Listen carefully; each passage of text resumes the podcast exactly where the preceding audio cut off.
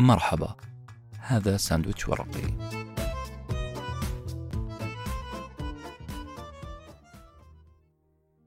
اعتدنا في كل القصص أن يكون فيها أبطال وأشرار لكن قصتنا اليوم ما فيها هذا التقسيم الثنائي بل هي تتبع لحياة استديو صغير اسمه بيكسار. وخلونا نسميه الصبي بيكسار. من خلال تتبع حياة هذا الصبي سنمر على مجموعة أسماء شهيرة. مثل ستيف جوبز مدراء شركة بيكسار. الأمريكان الروس وفريق فيلم حرب النجوم وفيلم توي ستوري. هؤلاء كلهم ساهموا في تحويل الصبي الصغير إلى عملاق. كتاب creativity عيشنا جو روائي نوعا ما.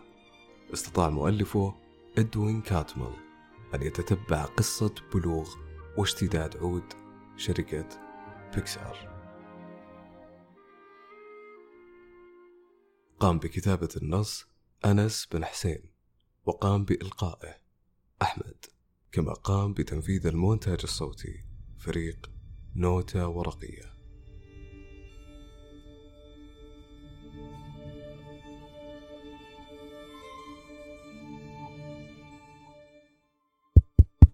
مرحبا. اسمي إدوين كاتمل. أشهر اسم في شركة بيكسار. الشركة الرائدة في أفلام الكرتون المتحركة بواسطة الكمبيوتر. يسألني الناس دائما عن سر بيكسار. كيف نجحت هذه الشركة بينما أخفقت غيرها؟ وكلما سئلت هذا السؤال ذكرت لهم أن بيكسار تذكرني بصبي صغير. تعلم المشي خطوة خطوة. من تجاربه في المشي. سأسرد لكم بعض هذه التجارب. بالأصح سأسرد لكم مراحل بلوغ الصبي بكسار.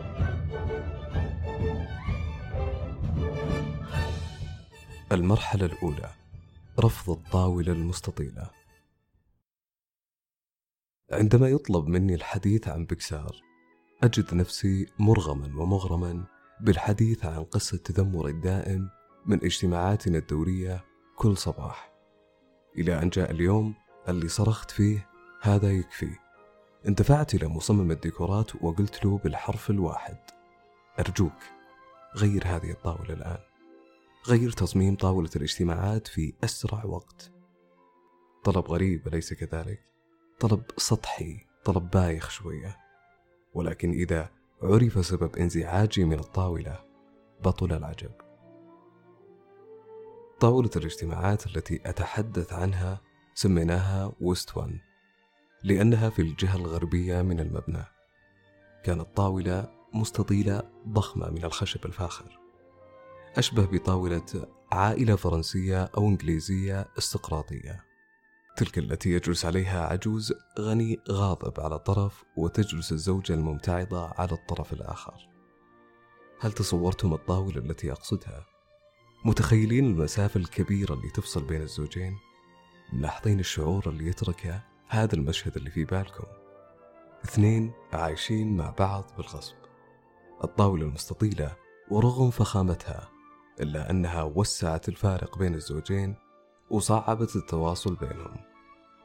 وهذا السبب اللي خلاني أطلب من مهندس الديكورات تغيير تصميم الطاولة. الشكل المستطيل يسمح بطريقة جلوس معينة لنا في الاجتماعات. فرأس الطاولة قد يكون رئيس مجلس الإدارة يليه أعضاء المجلس فكبار الموظفين وهكذا نزولا حتى يختفي باقي الموظفين في ذيل الطاولة.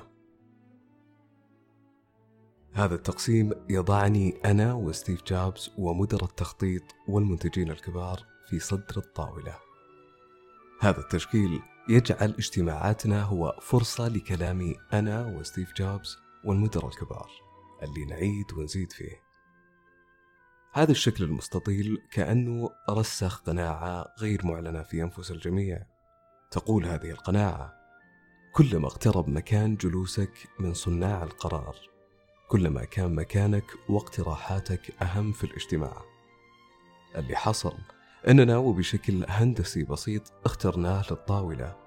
رسخنا ولسنين طويلة. قناعة بداخل الموظفين تقول رأيكم لا يهمنا. فأنتم في ذيل الطاولة. تخيلوا حجم الاقتراحات اللي كان من الممكن أن تصلنا من الموظفين اللي على رأس العمل. فعلا لو كانت الطاولة مستديرة. بحيث تسمح لكل الموظفين بالوصول بشكل أسرع للإدارة وإخطارها بخطر معلومة. اقتراح كان سيوفر علينا الكثير. تخيلوا أننا أضعنا هذا الكنز فقط بسبب شكل الطاولة. عشرات السنين ونحن نجتمع في هذه الطاولة. إيش اللي أعمانا عن الخطأ اللي ارتكبناه؟ ببساطة لأن الطاولة صممت لراحة صانع القرار. نعم السيد ستيف جوبز وبدون قصد. طلب من مصمم الديكور صنع طاولة يكون مكانه مميز فيها.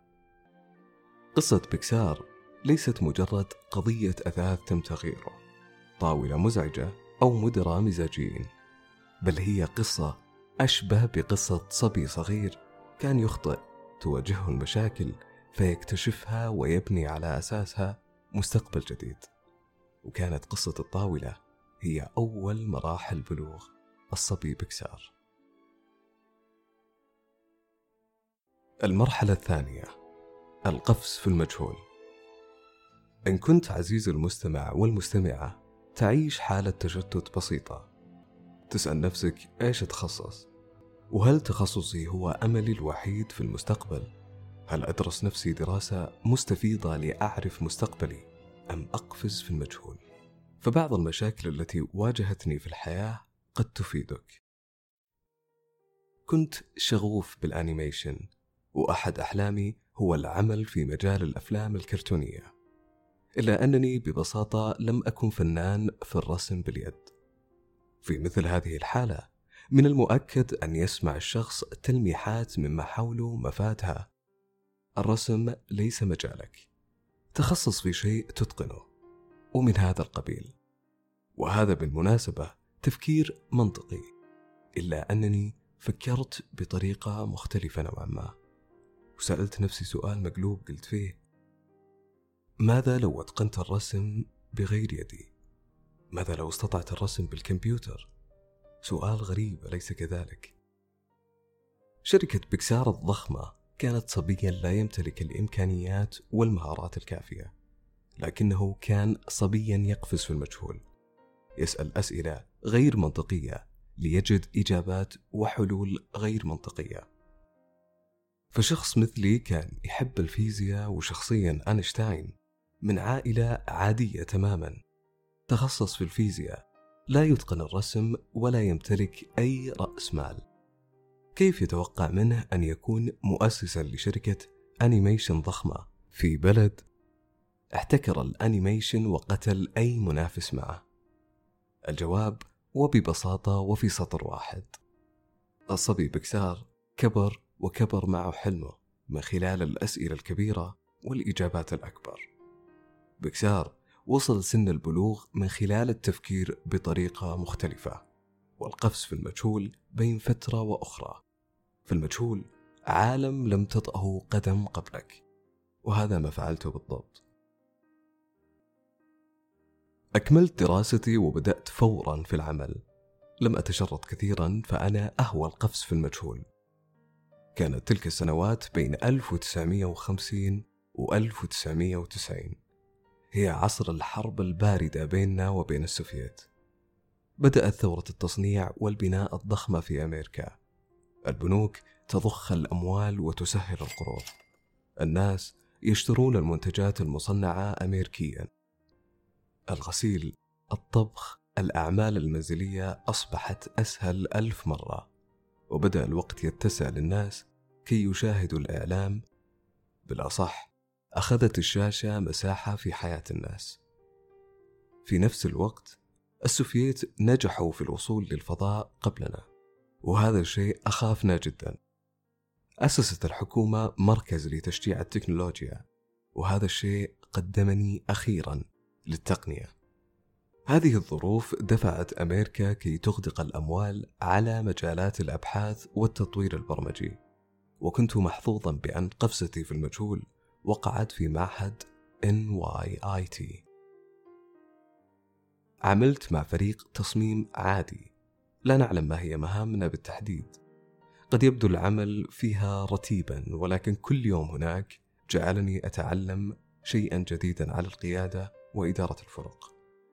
نعم قمت بخوض تجربة إدارة فريق صغير في NYIT وهذا أهلني لخوض ملاحم إدارية لاحقة أهلتني للعمل في مجال الإدارة. المجال الذي لم أتوقع يوما أن أعمل به. صحيح أن القدر ساعدني وجعل قدماي القافزة في المجهول تنزلان في أرض صحية صلبة ولكن من دون النية المسبقة للقفز لم أكن لأتحول إلى إداري جيد. الصبي بكسار تقدم خطوة جديدة تجاه البلوغ. بالأصح المغامرة أحيانا تؤتي ثمار لم تتوقعها. المرحلة الثالثة المجتمع الوظيفي. قد تحمل قفزاتنا للمجهول خطأ بل أخطاء لكن الأخطاء ليست شر محض بل هي ليست شرا على الإطلاق. الخطأ يعني أنك عملت شيء جديد شيء لم يوضع له وصفة ومعايير مسبقة تم اختبار جودتها وصحتها. الأخطاء هي نديم الإبداع باختصار. هي دليل أنك قاعد تعمل شيء جديد. فلسفتنا في بكسار أن الأخطاء ضرورية. بدونها وبدون الرغبة في التعلم والتصحيح لن تقدم الجديد. لن تعد في فريق المبدعين. انتقلت للعمل في شركة لوكاس فيلم. فرصة ما جت صدفة أبدا لأن القفز في المجهول والعمل في معهد أبحاث واكتساب خبرة إدارية للفرق البرمجية كل هذه كانت قفزات لا أعلم ماذا كانت ستعود علي به الأكيد أنها أدخلتني لدهاليز الإنتاج وبداخل هذه الدهاليز وجدت مئات الأبواب الجديدة التي لم أكن لأعلم عنها لو لم أدخل عالم العمل. أحد هذه الأبواب كان يؤدي إلى فريق عمل أفلام ستار وور. تخيلوا أن شركة لوكاس فيلم والتي أنتجت سلسلة الأفلام الشهيرة ستار وور طلبت الاستعانة بنا لتطوير تقنياتهم في المؤثرات البصرية. مو بس كذا. كذلك استعانوا بموهبة عملت في ديزني. كان هذا الشخص اسمه جون. رجل يتقن الحكاية والسرد ليصبح وخلال مدة بسيطة لوكاس مدير الشركة وكاتمل وجون هم أذرع الإبداع في شركة لوكاس فيلم. وهنا نقول أن العقول الجيدة تجذب بعضها. هذا الجذب مو صدفة بل هو نتاج مجتمعات وظيفية تصنع فيها اسما لنفسك. تعرف فيها مكاتب كانت ستبقى خفية لولا جراءتك في اقتحامها.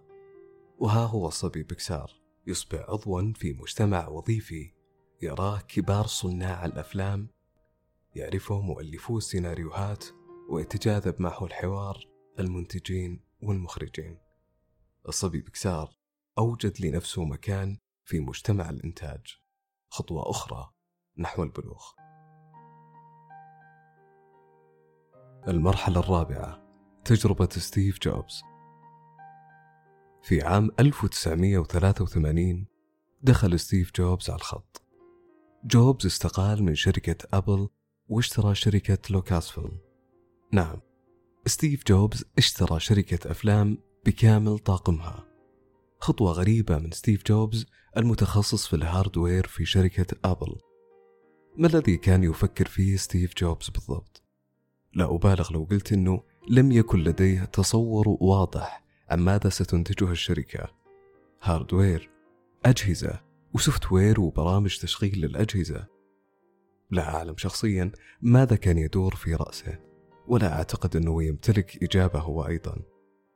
لا أبالغ بأنه كان طوال سنين يحرر شيك بخمسة مليون دولار ليقوم فريق عمله بمزيد من التطوير في مجال البرمجة والتصميم الكرتوني لكن فعلا جوبز لم يكن لديه تصور واضح أين سيكون تميز شركة لوكاس فيلم والتي تغير اسمها إلى اسم بيكسار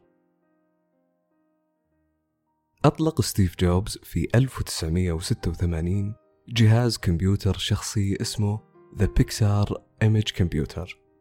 جهاز كمبيوتر يخدم المصممين والأبحاث العلمية الطبية كانت أو فيزيائية. جوبز ما كان صاحب الفكرة في الأساس حيث أن التخطيط مسبقا وقبل استحواذ جوبز على الشركة. كان تصميم كمبيوترات تساعد الشركة على تصميم لوحات رسومية رقمية عالية الجودة وحيث أن الأجهزة القديمة لا تخدم هذا الغرض. قررت الشركة تصميم أجهزة أقوى وأكثر تطورا.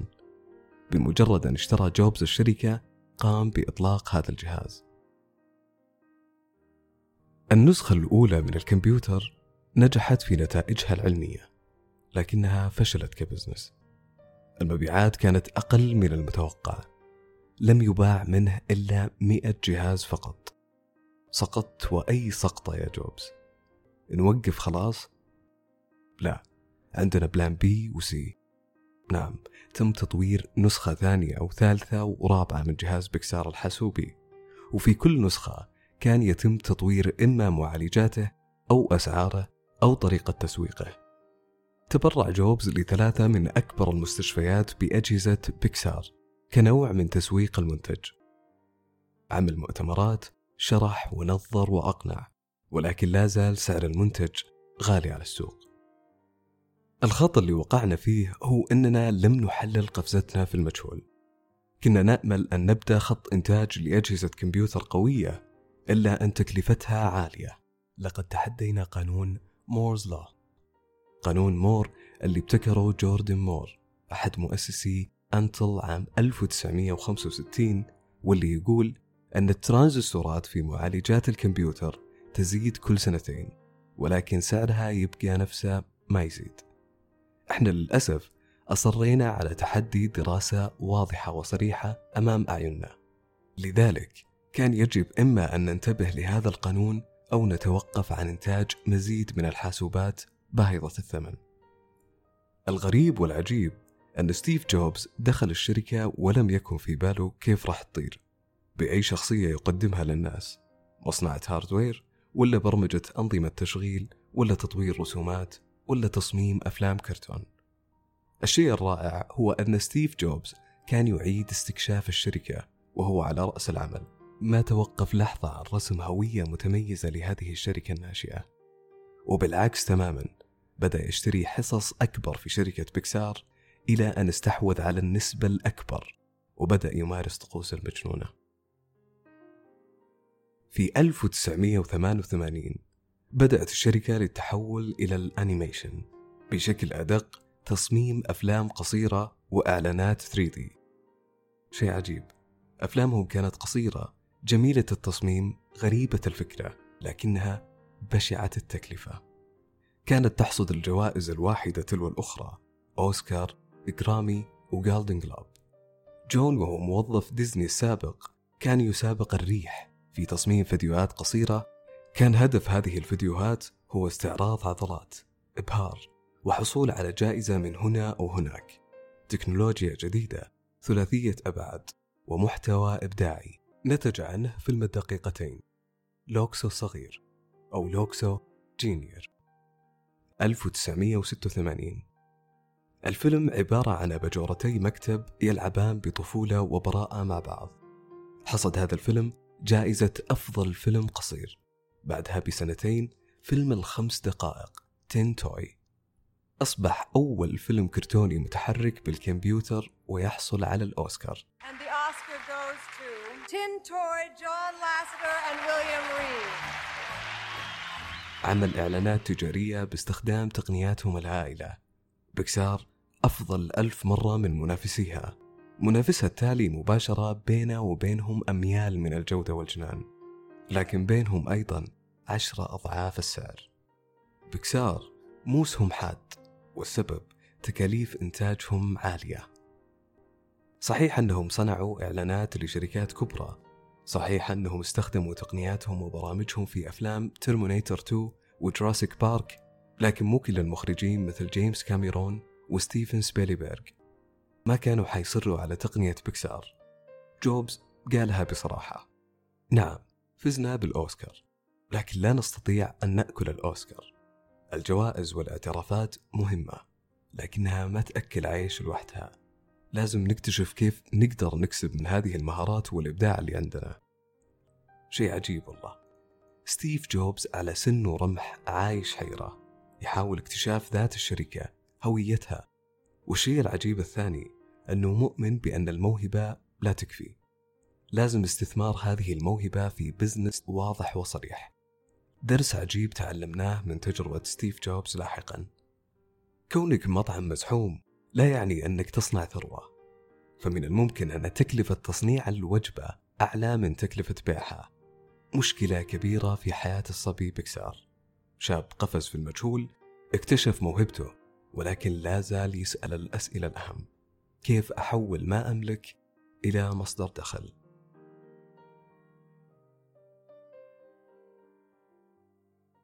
المرحلة الخامسة إصرار عناد وتغيير في التكتيك.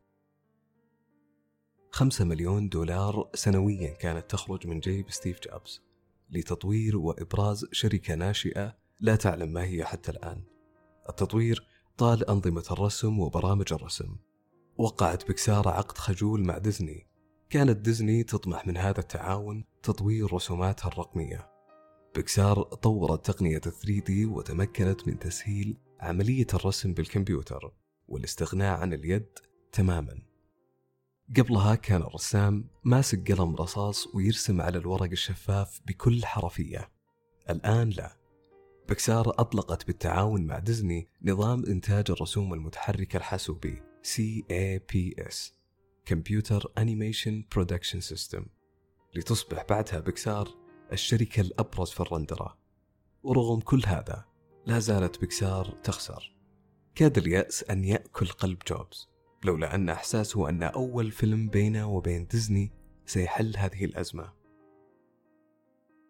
ديزني على سن ورمح قررت تمويل فيلم حكاية لعبة وهذا يعتبر صفقة وضربة كبيرة لبكسار الصغيرة.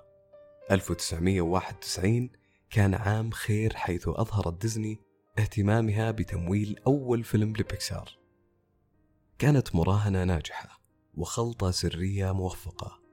فتقنية تصميم حديثة لبيكسار قصة ملهمة لأبطال كرتون ظريفين اسمهما وودي وباز.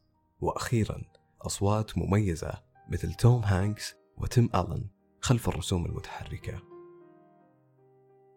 حقق معها الفيلم في أسبوعه الافتتاحي 30 مليون دولار. وخلال أيام لاحقة قفزت أسهم الشركة من 22 إلى 49 دولار في أول يوم تداول لها. كمية طلب شراء لا مثيل لها لدرجة عطلت عملية التداول في السوق. الصبي المتخبط المترنح كان واثق من موهبته وكان يحتاج فقط أن يطور نفسه ويغير من تكتيكات ظهوره للناس. الشركة التي كانت تعطي إيحاء بالإفلاس الآن أصبحت تقدر ب تخيلوا واحد ونص مليار دولار. نعم نجح الفيلم. حقق أرباح وكذلك بيكسار وستيف جوبز وكاتمل. لكن ديزني اللي اغتنت أكثر وأكثر المنتج والممول طبعا رأس المال أكل الوصلة الأكبر من الكيكة. ستيف جوبز نوى يحط راسه براس ديزني مو بس يصافحها.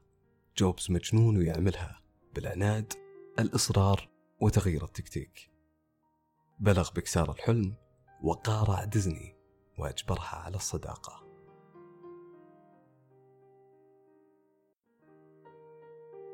المرحلة السادسة حس المسؤولية تجربة اليابان وعملية كسر المركزية كانت أهم سمة اكتسبتها في حياتي القصيرة في اليابان. في تلك الأيام كانت البضاعة اليابانية سمعتها سيئة من ناحية الجودة، وتعامل معاملة البضاعة التايواني في معاييرنا الحالية.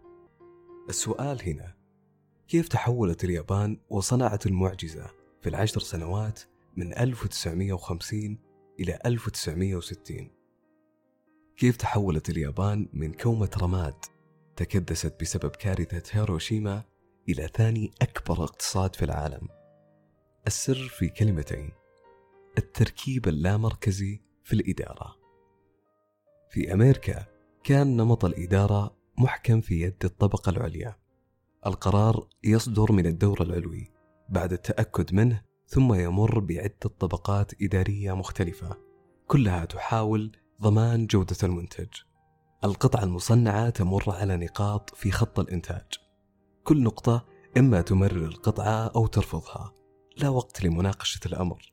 عند وجود أي خطأ استبعد القطعة.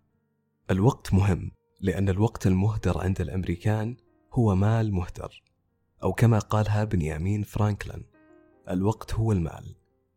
هذا التفكير وبهذه الطريقة جعل اليابان تتخطانا بمراحل. 1947 كانت اليابان قد صممت خط إداري جديد ومختلف. كل موظف وأكرر كل موظف هو عنصر أساسي في معادلة تحسين البضاعة المنتجة من أكبر مدير إلى أصغر عامل نظافة. أي فرد من الموظفين يلاحظ خطأ إداري أو إنتاجي فإن مطلوب منه أن يوقف خط الإنتاج نعم يوقف خط الإنتاج خط الإنتاج المقدس في أمريكا تشجيع الموظفين على إيقاف خط الإنتاج وإخطار الإدارة بالخطأ وبالحلول المناسبة لهذا الخطأ سهل جدا عملية الوصول لأي مشكلة تعاني منها البضاعة اليابانية. ارتفعت بالتالي جودة البضائع. الموظف العادي صار مسؤول عن جودة كل خط الإنتاج. كان مؤشر قوي يشير لمكان المشكلة ويبدأ بالتالي العمل على تحسين الأداء وتلافي الأخطاء. هذا ما يسمى بموديل تويوتا. صحيح أن نظامها الإداري هرمي ولكن روح العمل فيها يقول شيئا واحدا أي موظف هو مسؤول عن إيجاد المشاكل في العمل والشعار المعلن والغير معلن هو لا تحتاج إذنا أو تصريحا لتفعل ما يجب فعله. ملاحظين أن الموظف هو الشركة والشركة هي الموظف؟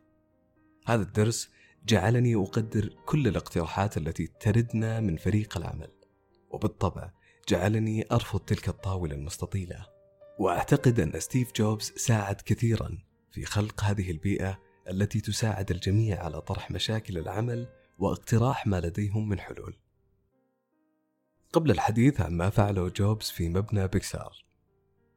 أحب أن أكشف لكم سر غريب عن شخصية ستيف جوبز وتواصله السيء مع الناس. كان معروف أنه صريح زيادة جريء وأحيانا نابي الألفاظ وهذا شيء جارح خاصة من شخص لا نعرف عنه إلا العبقرية والإبداع. لكن أعتقد بأن ستيف جوبز يستخدم عمدا طريقة أسميها تقنية الدلافين. فالدلفين يطلق موجات صوتية معينة لاستكشاف حدود المكان. ستيف جوبز كان يطلق موجاته الاستفزازية في المكان آملا في استكشاف من في المكان في اكتشاف شخص يمتلك فكرة ومصر على فكرته وسوف ينفذها ويصر على هذا النجاح. ستيف جوبز استفزازي لدفع الناس على الكلام الاعتراض والنقاش. كان مبنى بيكسار قبل انضمام جوبز يضم ألف موظف في مكاتب cubicle منثورة في هذه المساحة. جوبز أصر على فكرته المجنونة بصنع atrium space المباني اللي عبارة عن بهو كبير في الهواء الطلق مغطاة بطبقة زجاجية تسمح بالشعور بأنك في المكتب وفي خارج المكتب في نفس الوقت. حول هذا البهو المغطى المكاتب. تم تصميم المبنى لجعل الناس يخرجون من مكاتبهم والالتقاء بالآخرين للتحدث معهم. الجماعة انتبهوا لفلسفة الثيرد بليس. المكان الثالث هو مكان غير الأول البيت والثاني المكتب. مكان اجتماعي يلتقي فيها الناس بوجوه جديدة و mood مختلف عن mood البيت والعمل. يساعد هذا في خلق جو ديمقراطي ويشجع التواصل مع الآخرين والإحساس بالمكان عنصر أساسي في مكان العمل. كما قال كاتب The Great Good Place by Ray Oldenburg لأننا بشر مستحيل تكون مهامنا أو أدوارنا أننا آباء وموظفون. نحن بشر نحتاج للأخذ والعطاء الاجتماعي البسيط. هذه هي المساحات التي خلقها ستيف جوبز في شركته. مكان تسترخي فيه ترى وجوه تعرفها ووجوه جديدة تتعرف عليها. قد يعتقد بأنها مضيعة للمال والمساحة لكن لا. ستيف آمن بأنه عندما تتلاقى أعين البشر فإن شيء ما سيحدث. شيء جديد إبداعي. الصبي بكسار مو بس صار يستشير. مو بس يشجع الجميع على اتخاذ القرار بل تعلم قيادة الفرق وزرع المسؤولية في قلوب أعضاء الفريق.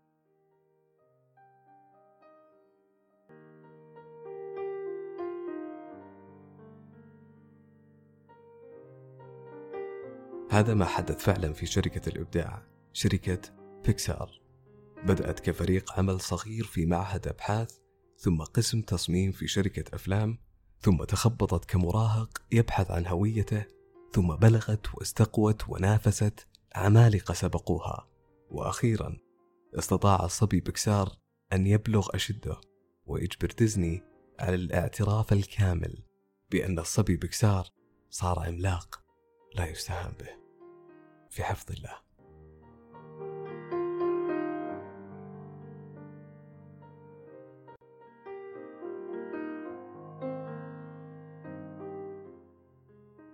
كنتم مع ساندويتش ورقي وجبة معرفية نتشارك لذتها.